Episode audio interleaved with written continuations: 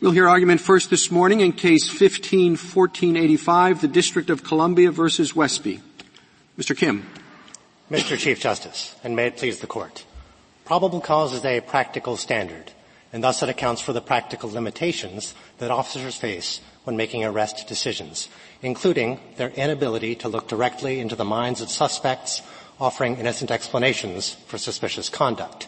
And so, in a case like this one, with the actus reus established and circumstantial evidence of mens rea that is strong or at least fair, arrest is reasonable and hence constitutional, and more clearly, qualified immunity applies. Let's turn to the totality of the circumstances and consider them from the correct perspective. Mr. Kim, before you do that, could you clarify the other charges that are in this case, the one relating to disorderly conduct and negligent supervision? Where do they stand, and are they in any way affected by the argument you're making today? We do not pursue an argument that probable cause existed for disorderly conduct. As to negligent supervision, that common law claim fails if there was either probable cause or qualified immunity. That's where they stand, Your Honor. If I may turn back to the totality of the circumstances, my clients responded to neighbors' complaints about... I'm not sure I understood what you just said. Whether we hold on qualified immunity grounds or probable cause grounds, I don't think it affects those claims, does it? No, so that's why would our finding of probable cause affect it? I think those stand on their own, don't they? No, Your Honor. If there was probable cause, the negligent supervision would fail as a matter of law. That was undisputed in the courts below, and it's undisputed in this court. Well, we'll let your adversary answer that. Thank you, Your Honor. So my clients responded to neighbors' complaints about illegal activities in a house in their residential community that was supposed to be vacant. They found a group of late-night partiers, none of whom claimed any right over the home. The homeowner, Mr. Hughes, confirmed. Why isn't there a right? Someone invites me into what they claim is their home or their place of living. Isn't that an invitation? Yes, there was a claim of invitation, Your Honor. I was referring to the absence of any claim of any property right over the home. But yes, there was a claim. But I don't have a property right when I get invited into someone's home. To be sure, Your Honor. I don't ask to look at their lease. I don't ask for them to establish to my satisfaction or anyone else's their right to be there. I assume if they're there, they can invite me in. Your Honor, we're not suggesting that there has to be some type of confirmation by any party guest of the inviter's right to invite. What we're saying instead is from the officer's perspective, looking at the totality of the circumstances, there was a fair probability that respondents were trespassing either knowingly or negligently. This is not about whether or not a partygoer needs to confirm an invitation. This is from the officer's perspective. If he has the fair probability of guilt necessary to arrest, a prosecutor later can decide whether to press charges. But there was that fair probability here, based on the totality of the circumstances. So the homeowner had confirmed no one was supposed to be there. He had not been there to guard against the partygoer's entry, and the house appeared vacant. It confirmed the neighbor's tip that it was supposed to be vacant. It was essentially unfurnished and in disarray, and this is a quote from the arrest report at JA 112, in disarray in a manner consistent with it being a vacant house. It looked like it was being used just for the party, like no one was living there. This is the type of vacant home that trespassers target. Just to make sure I understand, Mr. Kim, the tip was a neighbor saying that home is supposed to be vacant, and yet there's a party going on. It's not just a neighbor calling and saying there's a very loud party, it's disturbing my sleep. That the tipper specifically said it's supposed to be vacant, is that correct? That's correct, Your Honor. It's actually multiple tippers. Multiple tippers, Your Honor, and one of them was an elected official of the District of Columbia. Just how many were there? These were calls to the officers before they went there or yes, when they were there? Before they went there. Yeah, and how many? We don't know that, Your Honor. We do know that there were calls. But more than one? We do know from the arrest report that multiple people did complain. We don't know if that was before or after the beginning of the investigation, but there were at least some calls before the investigation began. How many people said the house is supposed to be vacant? We know at least two. Two said the house is supposed to be vacant, I see. Okay. Yeah, but then when the police actually entered the home, they could see with their own eyes that the house was essentially unfurnished and in disarray in a manner. There were some chairs and mattresses. That's right, Your Honor. Anything else? There were some chairs, there was a mattress. There are open cups of beer and liquor scattered about. Utilities working or not? The utilities were working, Your Honor, it appears, electricity and plumbing. But that's consistent with there being a continued claim of right by the owner over the home. But he was absent from the home.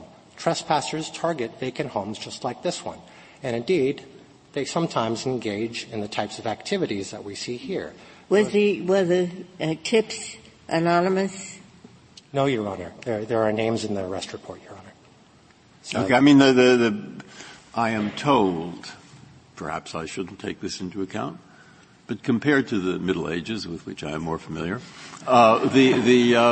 people today, younger people, frequently say, hey, there's a party at Joe's house. And before you know it, 50 people go to Joe's house. And they don't really ask themselves, does Joe own the house or rent the house or something? It's Joe's house. But the normal assumption would be, it's Joe's house. And nobody questions it. So what's the evidence here that's different from that? Because if I just think that's what happened, hey, there's a party at Joe's house, I would think the people who went over there, whether they knew Joe, heard it secondhand, thirdhand, or whatever, are normally, naturally going to think that Joe has a right to the house. Okay. But here, this is different than that because? For two reasons, Your Honor. First, if I take your hypothetical correctly, Joe had the authority to throw the party. So no, but I'm not talking about Joe's authority. I'm talking about what the party-goers think. Absolutely. When they hear there's a party, I don't want to repeat myself. I'm saying what I would assume is the normal thought in the party-goer's house is no more than just what I said. There's a party at Joe's house. Let's go. Period. Now, in my mind, that doesn't give any reason whatsoever for thinking that this party-goer suspects, knows, or believes that it isn't Joe's house, that he has some right to it. So I want you to tell me what's different about this case. Absolutely, Your Honor. What's different about this case are these facts. First, it was a house that was supposed to be vacant and looked vacant. And it was a house where the owner said that no one had permission. It was a house where the purported now put yourself in the mind of the party goer. The policeman has to be thinking about the party goer. So one thing is the policeman knows, and maybe Peaches knows. Call her Joe.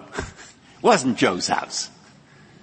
Now, all right, that's one thing, so I have to ask myself, is that a reason for thinking the party-goer knew it, or did anybody think the party-goer knew it? Okay, what's the second?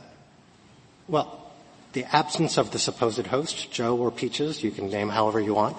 Mm-hmm. The host wasn't even there. The person who supposedly gave him the authority over the house nobody's there. That's wasn't the second. Even there. Okay. There were illegal activities happening there, or so the officer's reason could think of the type typically associated. May I stop you there? Yes, Your Honor. Didn't the person who extended the invitation, Peaches, hadn't she been there, and she said she left to go to the store, but she had been there? Your Honor, there was evidence that she told Officer Parker that she had gone to the store. The partygoers themselves did not say that, notably. They simply said in response to the question, where is Peaches, she's not here. Okay, but I'm trying to get a full answer, I have one, the house looked vacant. Two, that in fact, Peaches didn't have a right to be in the house. Okay, anything else? I want to have a complete list of the things that make it different. Yes, Your Honor. Number 3, Peaches was not there. Number 4, partygoers acted suspiciously in response to the police presence. They fled and hid, and they acted very suspiciously when asked sensible questions like, who's the owner? Who lives here? No one answered those questions according to the depositions. Okay. And I don't think we should discount the fact that Peaches proved herself to be quite evasive, untrustworthy. She repeatedly hung up on the police when they tried to investigate. She said if she came back to the scene, she would be arrested. And she eventually admitted trespassing herself. Given all the circumstances, the police... That's it, though. That's it. Nothing else. There is more, Your Honor. I could keep on going. The actus reus itself, I think, can be used here as a basis to infer the necessary mens rea. Let's remember, it's either knowledge or negligence, even assuming the partygoers actually relied upon an invitation from Peaches, and even assuming they actually believed she had the permission to invite them. If their actual reliance was negligent, that nonetheless was criminal trespass in the District of Columbia. So the Court of Appeals here, in what I think is an impractical approach for what's supposed to be a practical standard, said that the officers basically had to heighten their understanding of the credibility of the partygoer's claim of invitation and Peaches' supposed corroboration. We don't think that's what police officers are required to do on the scene. Suspects on the scene offer any number of different types of innocent explanations for conduct. These will often be false. Police officers need the leeway, the fair leeway. Why weren't any of these partygoers arrested, for example? One among the many officers said he smelled marijuana. But as I understand it, no drugs were found, correct? The evidence is that no drugs were found. That's right, Your Honor. Not marijuana or any other. Why weren't the people who were suspected of engaging in sex arrested? Why weren't the people standing around the strippers arrested for those activities if they were illegal? Your Honor, everyone was arrested because the officers believed, and they had probable cause to believe, that everyone in the house had committed the offense of unlawful entry. Specific people in the house may have also committed other crimes. But they weren't charged with those crimes. As far as we know from the record, that's right. But how many people were in the house? At the time, 21. Mr. Kim, could you tell me a little bit about how you think the summary judgment posture of this case does or doesn't matter? I mean, usually in summary judgment cases, we say we need to view the facts in the light most favorable to the non-moving party. And many of these facts, you could see it one way or you could see it another way. It has one explanation or it has another explanation. So how does the summary judgment standard fit with the probable cause standard and also with the qualified immunity standard? How did those three things work together here? Thank you, Your Honor. I think the essential facts were undisputed until Respondent's brief on the merits. Their attempts to dispute those facts come too late for reasons I'm happy to discuss. The inferences to be drawn from those established facts are for the court and probable cause to be determined as a matter of law. The court puts itself in the shoes of the officer and thinks, was it reasonable for the officer to arrest based on these facts? And, of course, if there are inferences drawn from the police officers, the court will defer to those inferences. What is it? You said you were happy to discuss the reasons that the disputed facts come too late. What are those? Because it was inappropriate for the respondents to wait, even in their cert papers, to raise these disputes. And it's inappropriate for them to ask this court to be the first court to parse the record closely to consider these claims of dispute. These disputes. Why would they be asking that? I mean, one thing is their motion for summary judgment, which was successful. But why would you be entitled to summary judgment in view of the disputed facts that they claim now? Because, Your Honor, their disputes are waived or forfeited. They should have been raised before, and especially in the brief in opposition, before this court decided in its discretion to grant cert on the two questions presented. Moreover, I would note that even if you took the facts that are undisputed even now, and added them to the facts stated directly in the questions presented, that would be sufficient to establish probable cause as a matter of law.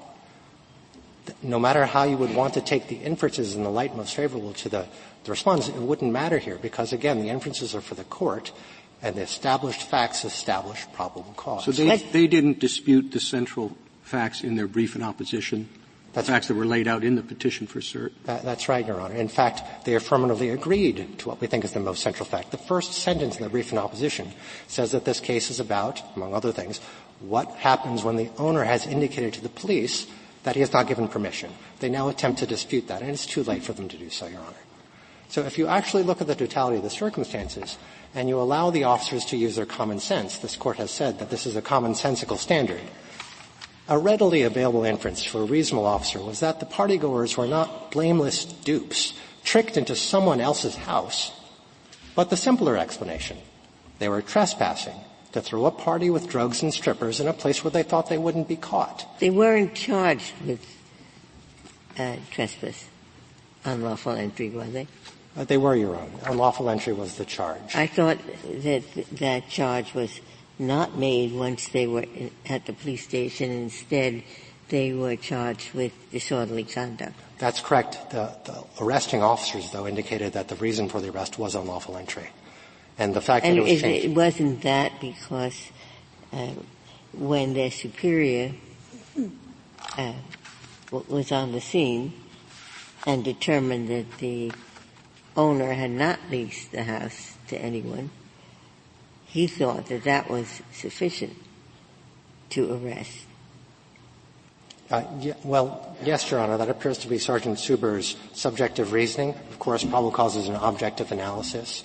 I see my time is almost up. I would like to say one word about qualified immunity. I would hope that the debate today and the fact that 4 judges on the D.C. Circuit thought there was probable cause would be enough to establish that this constitutional question was not beyond debate. I'll reserve the rest of my time. Thank you, counsel. Thank you, counsel.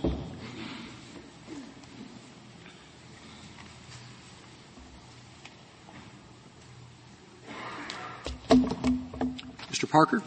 Mr. Chief Justice, and may it please the Court. There are 2 fundamental errors in the way that the lower courts analyzed the question of probable cause in this case. First, they took certain important facts out of context, viewed them in isolation, and engaged in precisely the sort of divide-and-conquer analysis that this Court has said is inappropriate.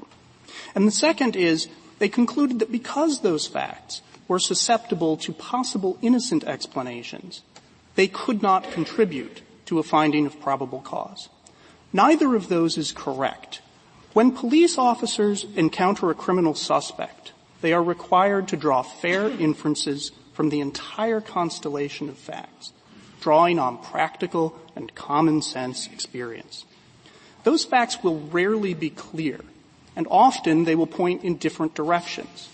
And when they do, this Court has said repeatedly that the possibility of competing inferences supports, not undermines, a finding of probable cause. That is especially true in the case of mens rea, which is not directly knowable. The police officer cannot peer into the head of the criminal suspect and know exactly what he or she is thinking. And just like juries and judges must rely on all of the surrounding circumstances to infer what the mental state is, certainly police officers should be permitted to do so under the less exacting requirements of probable cause. This case presents a very good example of why these principles are appropriate. And I want to be very clear at the outset what we are not saying. We are not saying that no one can accept a second-hand invitation to a party, or that they cannot go to a party at the home of somebody they don't know, or that when they arrive they have to inspect the lease to ensure that the person has authority to invite them. All we are saying is that if a person finds himself or herself in a compromising situation, here finding themselves in a vacant home that actually is vacant, where they, as a matter of fact, are an intruder who is committing the actus reus of a crime, and especially if there are surrounding circumstances that would lead a reasonable observer to think that that may be what really is going on, then the deck is stacked against that person. You are saying that any time a policeman goes into a house and there's a party and people tell you, somebody invited me, and it turns out that that somebody didn't have a right to be in the house, you can arrest them.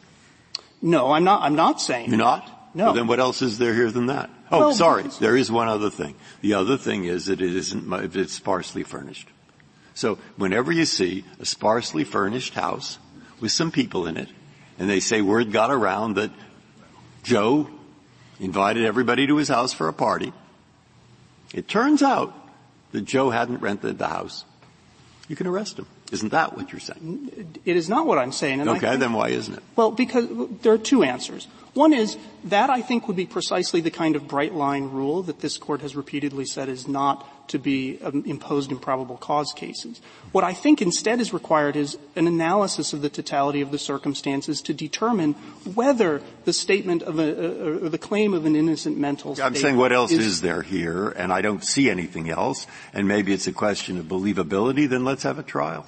Well, let me talk about the facts of this case, if I could turn to that. I think it's useful to think of this almost as like 2 sides of a ledger. On one side, there's the condition of the home. On the other side, there's the statements of the people who were there. If you think about the condition of the home, the police were responding to a citizen complaint, multiple citizen complaints, that this was a vacant home. Not only was it a vacant home, but they said that it had been repeatedly exploited to throw parties in the past. But the story of the of Peaches, who extended the invitation, was that she had just leased the house. So if somebody had just leased the house, the sparse furnishing would not be at all incriminating.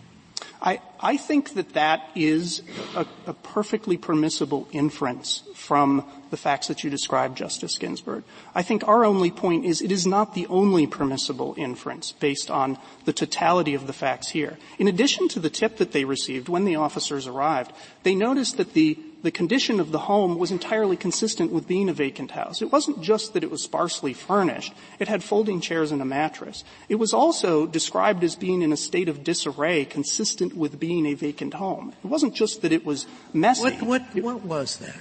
If all it had, according to you, was a bed and some folding chairs and utilities that worked, nothing had been turned off, what happens during a party? Well, disarray. So what was different in this disarray from a party?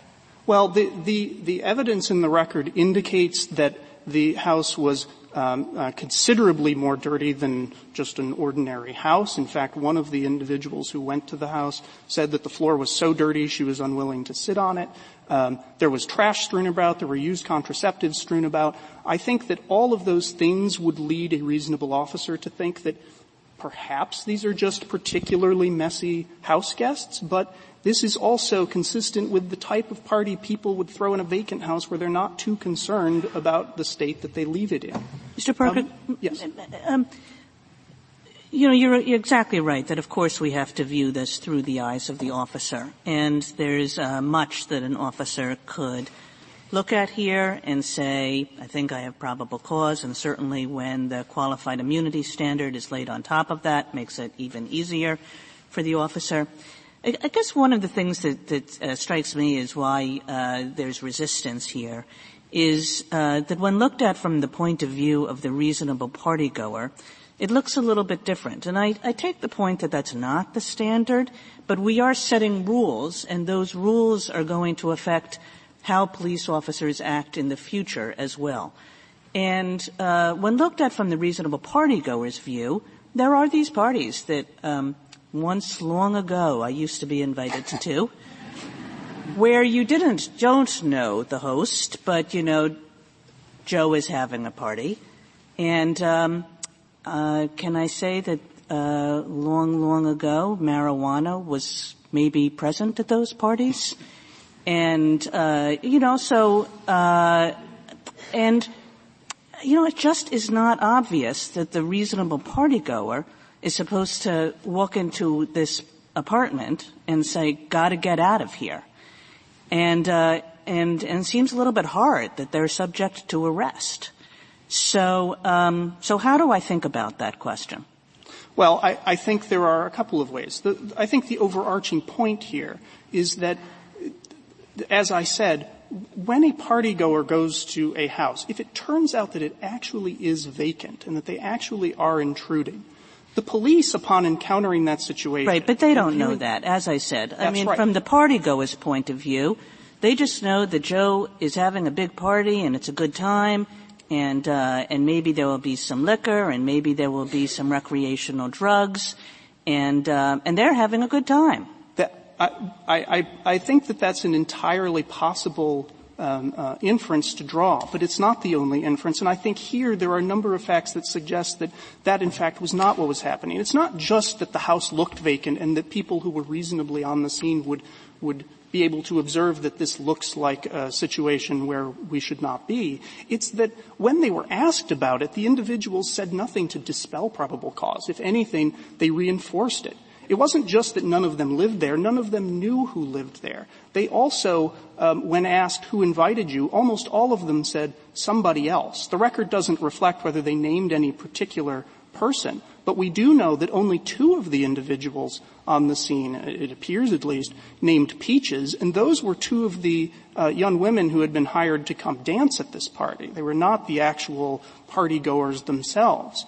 When Peaches was called, she, as Mr. Kim explained earlier, was evasive. She lied to the officer. She said that she had authority to throw a party there, and she didn't. All of those things, I think, would fit into a reasonable officer's understanding of the facts and suggest that they may be hearing a story that is not true, both from the partygoers and from Peaches. And certainly I think that when police arrive at a scene and see the actus reus of a crime in the process of being committed, they can at least reasonably intuit that the people here probably know what they're doing. That isn't always going to be able to get you over the probable cause hump, because, as I've said, this is not an area susceptible to those sorts of bright-line rules. But at least it's going to inform what a prudent officer who is exercising an appropriate level of skepticism when dealing – may I conclude? Finish your sentence. When dealing with these sorts of people – would think. Thank you. Thank you, counsel.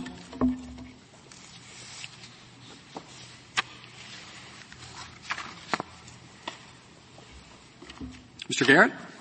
Mr. Chief Justice, and may it please the Court, the Court should affirm the grant of Respondent's summary judgment motion. Respondents uniformly told police they'd been invited to a party. The host corroborated their statements, and the owner of the house confirmed the host was not some stranger. She had been involved in lease negotiations that ultimately fell through. Petitioners now maintain that there was probable cause to arrest because the party was raucous and involved stripping and drinking and marijuana smoke. But those activities don't put a partygoer on notice that the host has. Well, there was a lot more involved that the petitioner is relying on than those things that you just listed.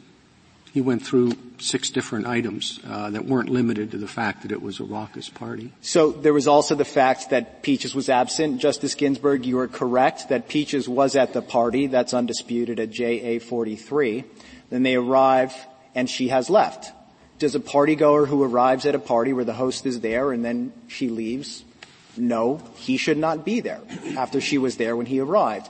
They also mentioned disarray and the status of the home. I think, in fact, the status of the home is generally undisputed in terms of what was there, and many things were left out, so let me explain them. The bed, the chairs, which were not folding chairs. You can see that from the pictures in the record. The stereo, the utilities were on. Somebody was paying the utility bills. There were candles. There was food in the refrigerator. There were window coverings. There was shower curtains. So they say it was vacant, but it's certainly not vacant under the definition of D.C. law. D.C. law defines vacant. It certainly wasn't vacant. So they must mean, well, when the people arrived, the condition of the house was such they should have realized they're not supposed to be. Does it matter that the tips they had said that it was vacant? Well, the tip, I think the tip is hard to sort of decipher. We've got the police report at 112 where there are 2 tipsters named Keck and Foster. And we don't know who exactly said what because it doesn't distinguish between them. 3 pieces of information given: vacant, illegal activity, loud music. Oddly, Mr. Keck comes in at summary judgment and files an affidavit that seems quite different from that. He actually says, it used to be vacant. About a month ago, I started seeing people using the house. The important thing, I suppose, would be what the officers were told and whether it was reasonable for them to act on what they were told. And they certainly was reasonable for them to act, Chief Justice Roberts. We don't dispute, and this is what the petitioners maintained in the district court, certainly at that point when the tip comes in, they have suspicion, they can go to the house, investigate what's going on, which they did. The question is then, what develops into probable cause for unlawful entry, and most importantly, what is the evidence that these individuals knew that they weren't supposed to be here, or at least were negligent in not knowing that? What should the officers have done after they had made all their inquiries? I think there's several things they could have done here, Justice Alito. Number one, they now had information from the owner that he didn't want them there. They immediately could have asked the individuals or ordered the individuals to leave, and if they hadn't, that's unlawful entry. They could arrest. They could have issued a citation for disorderly conduct, which likely would not have raised Fourth Amendment concerns at all. They could have investigated, as they now maintain they smelled marijuana smoke. There's a suggestion that one officer heard about prostitution. Well, they certainly could have investigated those crimes. I think it's interesting, or at least telling, that under Devenpeck, they could have come in here at any time and say, we arrested for unlawful entry, but really we had probable cause for other things, whether it's disorderly conduct, marijuana, narcotics, prostitution. they've abandoned the disorderly conduct justification, and they've never suggested they had probable cause to arrest anybody for the other crimes. And I think the key things that I hadn't fully taken in: one, you're put yourself in the position of the officer. Two, people tell you this is a vacant house. It is known, i.e., they knew, I guess there's some evidence of this, that there were vacant houses in this area used for parties. They know also that it is a vacant house, and those are the things that, and then they look around and it looks sort of vacant, not completely, but sort of. And so that together leads them to think, well, these people knew it was a vacant house. But and would a reasonable officer have concluded that the partygoers knew, or they knew, it was a vacant house? If so, that's enough, because it is trespass to go into a vacant house, I gather. No, it's not, Your Honor. It's not. Well, vacant, with the other stuff they have, I guess, isn't it? Vacant, you can't, it isn't trespass in District of Columbia to go into a vacant house? No, it's not, Your Honor. In fact, if a house go ahead. Well, if a house is actually vacant, I mean, this is the oddity of how this argument comes up. If a house is actually vacant or abandoned, it's not trespassing, because somebody's not maintaining their control over it. It is prima facie evidence of trespass if somebody's in a vacant house that is boarded up, or otherwise secured in a manner that conveys it's not to be entered. I think one fact that was not talked about here is that there was no evidence of boarding up, and there's no evidence of forced entry. Well, when those tips, when the people nearby called it and they said the house is vacant, you think they were referring to the technicalities of District of Columbia law? Don't you think they meant that nobody was living there? That's correct, Your Honor. I do think that's right. And then the question arises, these partygoers, did they have reason, or did they know that it was supposed to be vacant? Now, the host had told she told the partygoers she had just moved in. The police actually knew this because Peaches told Sergeant Suber, the owner's supposed to be fixing the house up for me. We've also are obviously in a low-income neighborhood.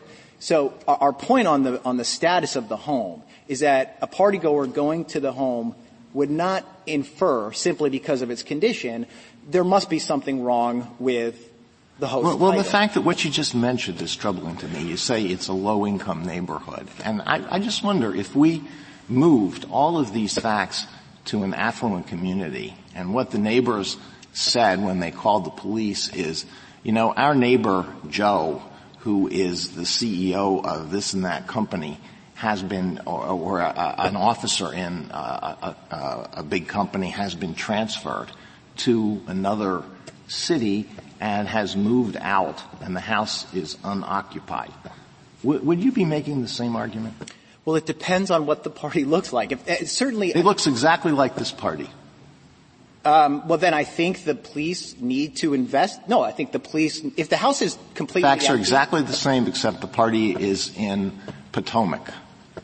Well, I think it would be a closer case. Why would it be a closer case? Because the expectation, well, this is a low-income neighborhood, we don't care what goes on here. Oh, quite the opposite. The point is that we're looking at this from a police officer's common sense perspective, and certainly it seems like common sense that if you're in River Terrace, the fact that the home doesn't look the same as it might in Northwest D.C. is something the police ought to take into consideration. And this is important to me. I'm sorry that it is. I didn't know this. In fact, the house under D.C. law wasn't vacant. No, Your Honor. And indeed, if the officers, which is unlikely, had known all these details, they would have known it's not vacant.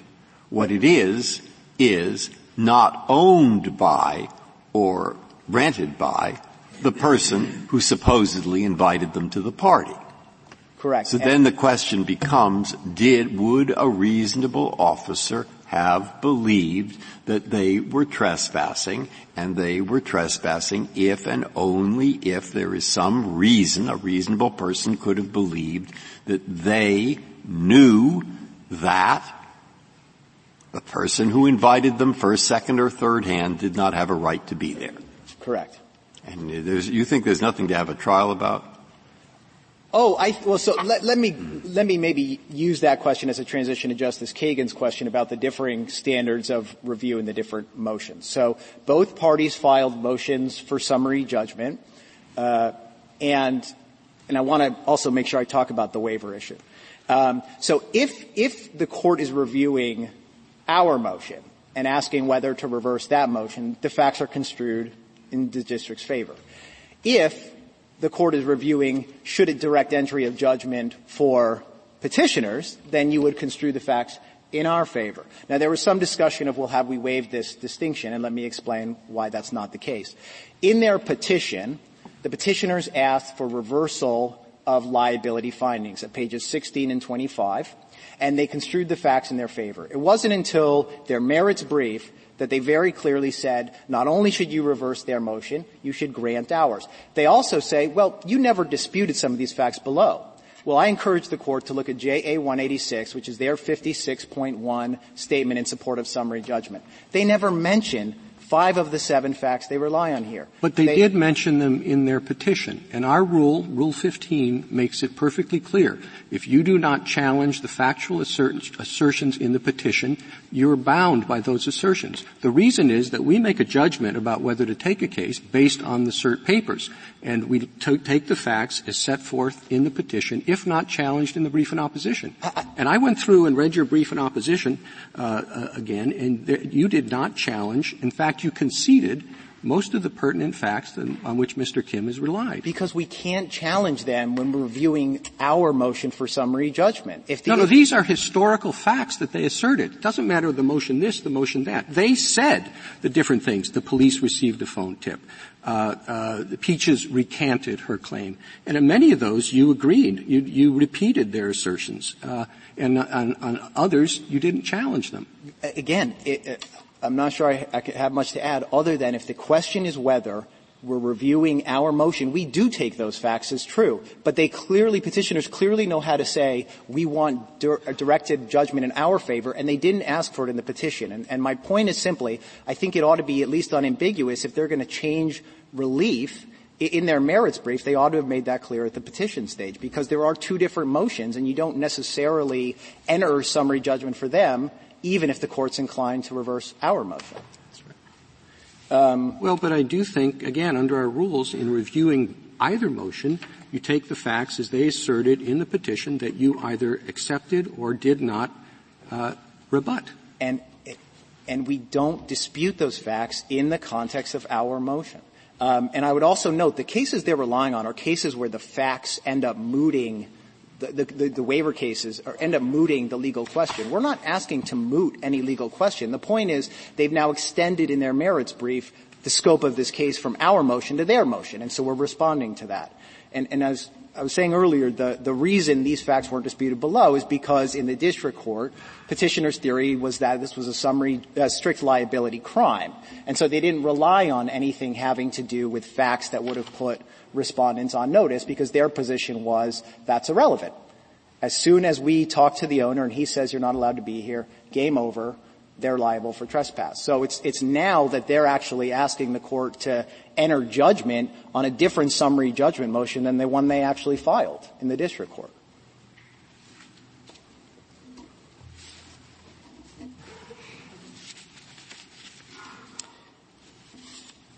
One might ask what other evidence they could have looked for. One of Justice Alito asked what else could they have done. One might also ask what else could the police have looked for as evidence of mens rea. And I think looking at the cases cited in this case, you see a number of examples that were absent here. One is direct evidence, which you see in several cases like Kozlowska, where the owner tells police these individuals knew they weren't supposed to be in the house. We don't have that. There's circumstantial evidence like forced entry, where somebody has to force their way into the house because it's not theirs and they're trying to get into a house. Here, of course, the evidence, as it turned out, is that the host had keys. And so there was no forced entry. We've been talking about probable cause up until now, but there's also the qualified immunity question, and this Court has said that there's no liability on the part of the officer unless he or she knowingly violated the law or was plainly incompetent. So can you explain how you crossed that hurdle? Yes, Justice Ginsburg. Our position is that these officers were plainly incompetent in disregarding evidence of the party-goer's state of mind. It's not a subjective standard. Nonetheless, multiple officers testified they witnessed nothing that would have put these party-goers on notice that they weren't supposed to be here, which I think speaks to what an objectively reasonable officer would have believed. Of course, they arrested because they believed it was a strict liability crime. And our contention is that the facts that have been mentioned, flight, which I do want to address, drugs, prostitution, our point is that none of this is evidence of the mens rea element. Well, Mr. Garrett, as you say, it is an objective standard. And there are all these cases in the District of Columbia. Tillman is the one that gets the most emphasis in the briefs, but there are others, right? There's this Artis, Smith, McLoin, Bowman, and all of these cases, which are D.C.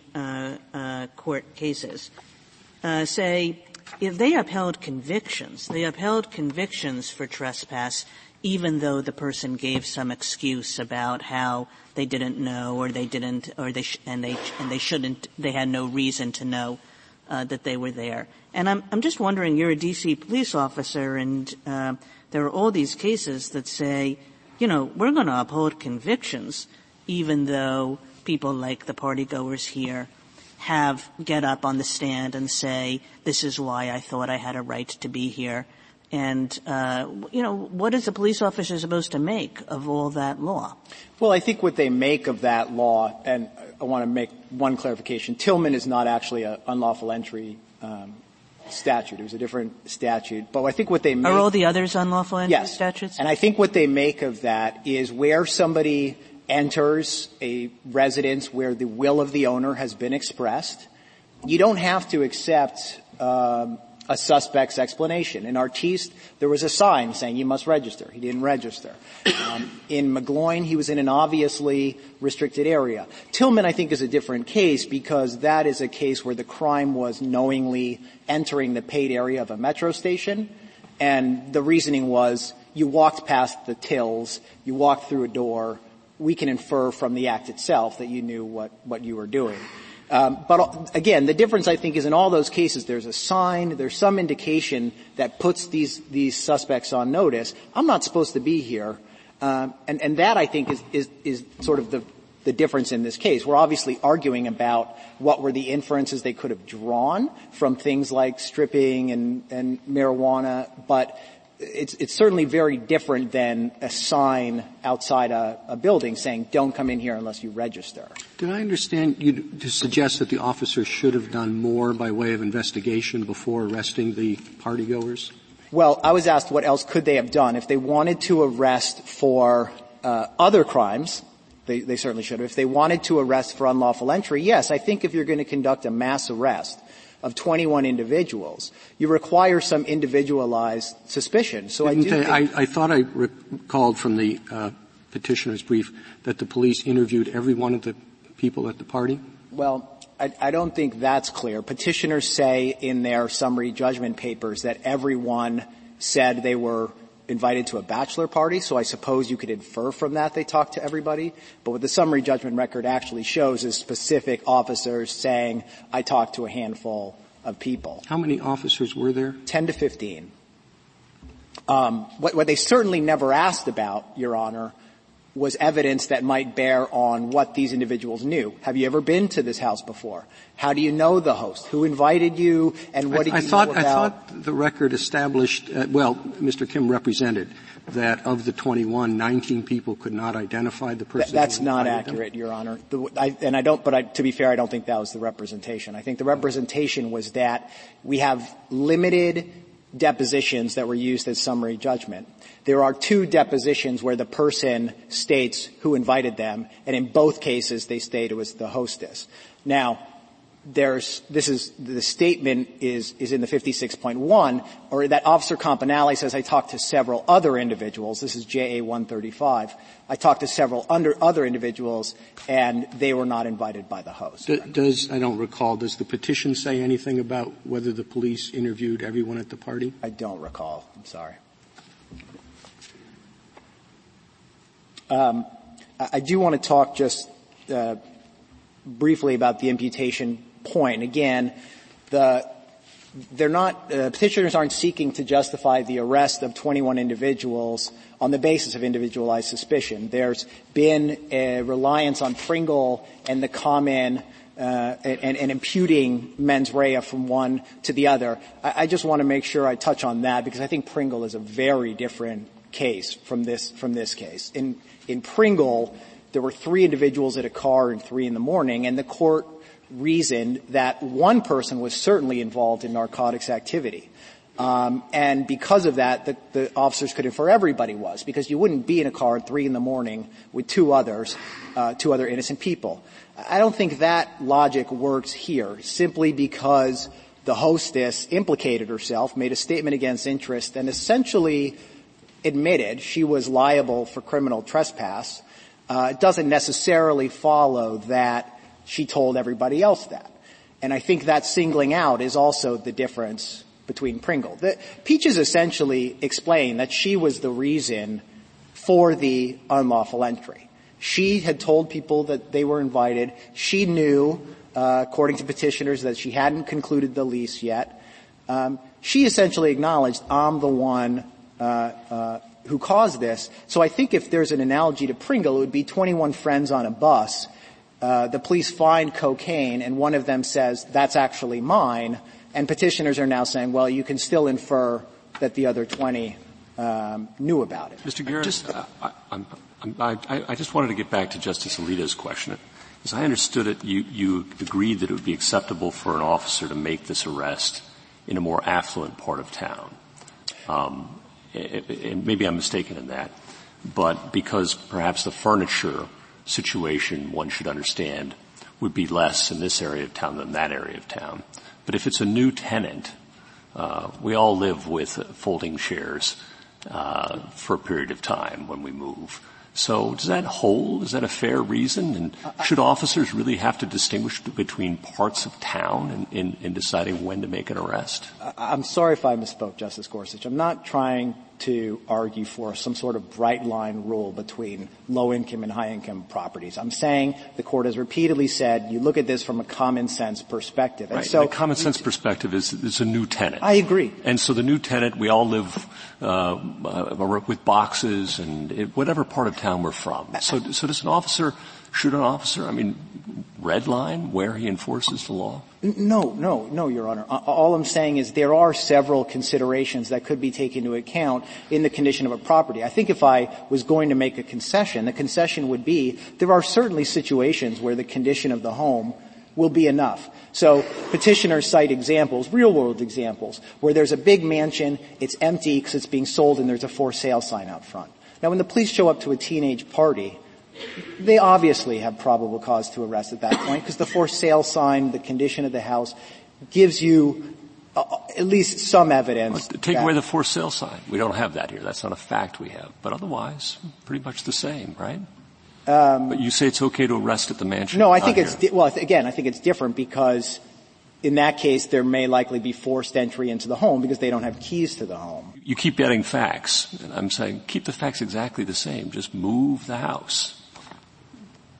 I'm saying it's a closer case, but if the police come upon evidence. Isn't that worried that you think it's a closer case, that officers implicitly may distinguish and you suggest should based on where in town they're enforcing the law? Well, I think the contrary rule would be very odd. I think it would be very odd for police to take into account certain common sense considerations sometimes, but ignore the fact that this woman has said she's just moved in or you're in a low-income neighborhood and disregard that. I think police are on the ground. They know their neighborhoods, and that kind of common-sense consideration should play into account. Just out of curiosity, who was the bachelor at this bachelor party?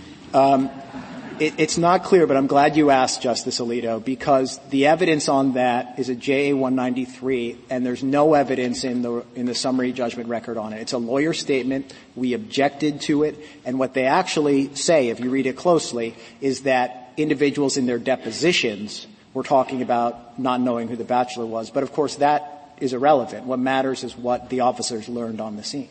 I hate to keep raising the point, but did you challenge the assertion that they said it was a bachelor party in your brief in opposition?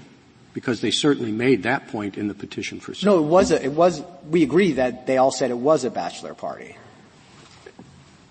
I'm sorry. I thought some said it was birthday party. No, Your Honor, that evidence came out at the trial after summary judgment. Officer Campanelli changed his story. So Peaches is the host at a bachelor party, is that it? Yes.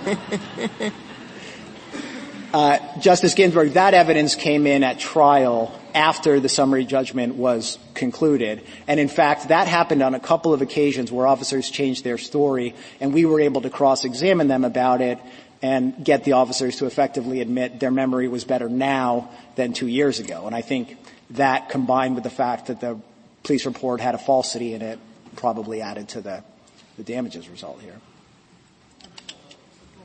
Oh, the police report states that Officer Parker found marijuana and field tested it for THC, and Officer Parker acknowledged that was false. Unless there are any further questions, we'll submit. Thank you, counsel. Mr. Kim, 4 minutes remaining. Thank you, Mr. Chief Justice. I have just a few points. First, just to clear things up. Mr. Kim, I don't know if I agree completely with your opposing counsel that the wealth of the neighborhood should make a difference. But I suspect that if police officers arrived at a wealthy home and it was white teenagers having a party, and one of them says, "My dad just bought this house," that it would be very, and I told the kids they could have a party. And it became Joe told me to come and Larry King told me to come and X King told me to come, that those kids wouldn't be arrested. Maybe the kid who lied might be, but I doubt very much those kids would be arrested. Well, Your Honor. So how is this case different? Same set of facts, sparsely furnished, even a little bit dirty, lights are on, that sort of thing. So shouldn't we have a rule that if we're going to require mens rea at all, that police officers should be treating people equally? Absolutely, police officers should treat people equally. My clients take very seriously their obligation to do so, and there's no selective enforcement claim in this case, and with good reason. The officers took their time here, investigated very thoroughly. 21 people en masse arrested for trespassing. For going to a party. Does that feel right? Yes, Your Honor, because first they were responding to a community complaint. The community, this community, took this very seriously. It was an abuse of a vacant home in their community. The officers appropriately took that seriously. He just had keys.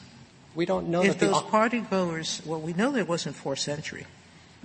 There's no evidence of forced entry for sure, Your Honor. We don't know that the officers thought that Peaches had keys. But going back to your question. This was a vacant home in the sense that no one was living there, not in any technical District of Columbia law sense. Neighbors had reported this house wasn't supposed to have anybody living there, and that's the type of home that trespassers can target in houses in any socioeconomic status. Mr. Kim, you got up and said you had a few points. Do you want to run through those? Yes, Your Honor. First, just clean up the fact that everyone was interviewed was in our petition on page 3 and supported by the record in multiple spots, including page 131 of the Joint Appendix. As to whether or not the question of competing motions for summary judgment is properly before the Court at this point, it's not just that they didn't raise the disputes. They affirmatively said in their brief in opposition, this is the factual background. And if you look again at page 1 of the brief in opposition, they agree as to the essential factor that the owner had not given permission. There was also a waiver in the Court of Appeals below. Pages 3 to 4 of their brief in the circuit says, here are the essential undisputed facts. It quotes the trial court about that. And finally, I just need to close with a reminder, both questions here need to be considered from the perspective of the on-scene officers who are trying to do their jobs that night. We put ourselves in their shoes and ask whether what they did was reasonable or at least arguably reasonable. They investigated thoroughly. They had much evidence, circumstantial, but much evidence as to either knowing or at least negligent trespass. Given all that, what they did was reasonable, or at least arguably so. They did not have to think that Peaches was the only trespasser that night. Mr. Kim, realizing that this is not the legal question before us, I'm just curious as to what your answer is. If you were giving counsel to the police department and they said, in a situation like this, what should we do? A very different question from the legal question before us. But what would be the answer to that question? I think it's difficult. It really depends on the totality of circumstances, just like the Fourth Amendment question. It's these circumstances. I think community policing is a fraught endeavor with many competing pressures and many competing responsibilities. I am not an expert in that. I would not endeavor, especially in this forum, to answer that question. But again, what we're being asked here is not whether what the officers did was the right decision. There are good arguments why it was. The question is whether we're going to set a nationwide floor that officers may not arrest in circumstances like these. Thank you, counsel. The case is submitted.